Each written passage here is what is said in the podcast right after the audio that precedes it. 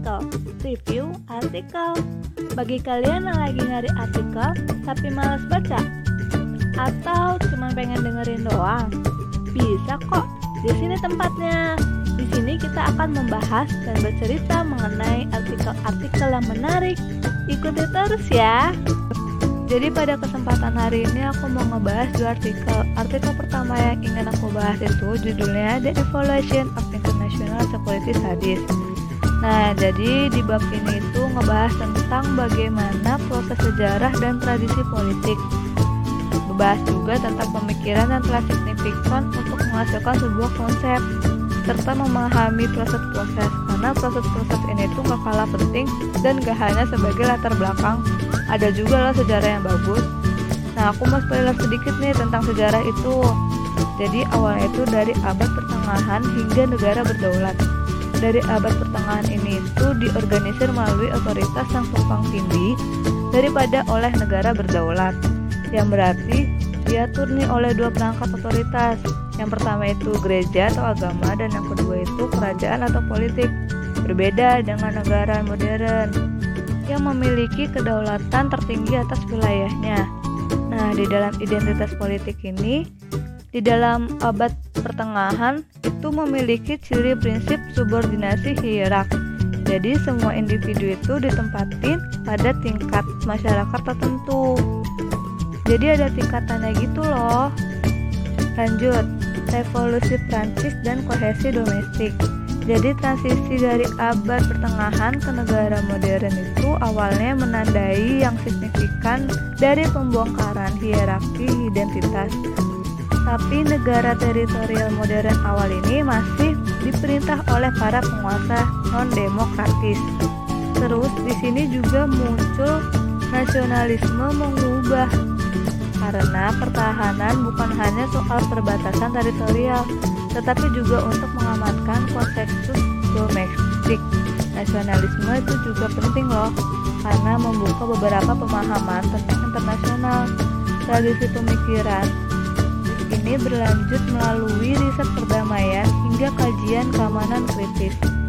Jika individu diberikan kemungkinan keamanan, kebebasan, dan ekspresi diri, jadi proses sejarah ini mendasari konsep keamanan modern sebagaimana yang tadi aku cerita loh yang di atas itu dan memiliki konsekuensi terhadap bagaimana keamanan harus dipelajari.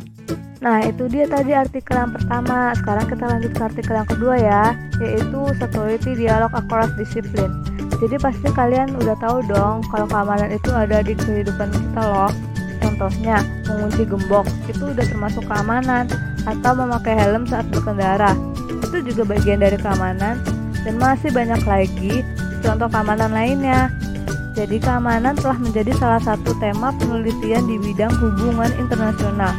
Nah, di dalam bab ini berfokus pada penelitian substantif dan alat analisis kedisiplinan.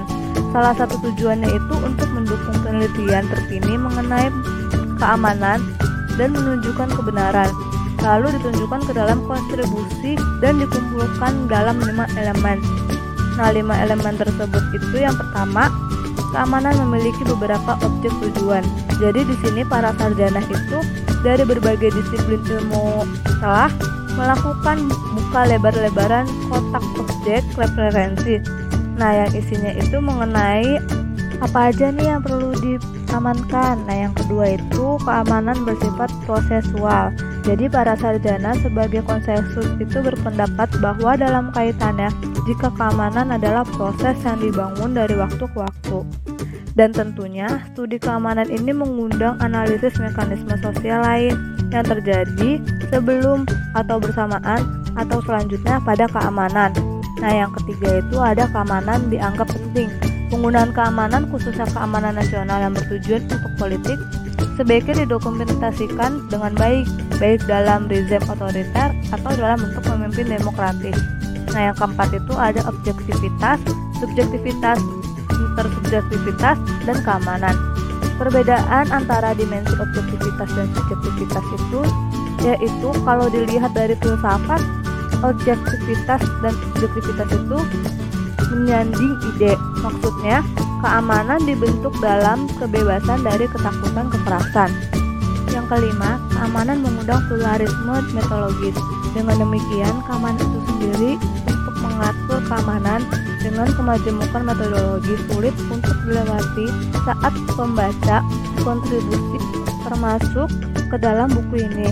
Pluralisme itu sendiri mengisyaratkan metode transdisipliner, yaitu metode yang biasanya dikaitkan dengan disiplin ilmu tertentu dan semakin banyak digunakan dalam ilmu disiplin lainnya. Nah, itu dia guys, dua artikel aku share ke kalian. Bagaimana? Menarik bukan? Kalau menurut aku itu yang paling menarik yaitu artikel yang berjudul The Evolution of International Security Studies karena sini menunjukkan sejarah-sejarah dan tradisi politik terus ada hubungannya juga nih antara konsepsi individu tentang keamanan dan konsep kolektif. Terus ada juga pemahaman keamanan sebagai akun rasional dari kemampuan material. Mungkin itu aja yang aku sampaikan di podcast kali ini.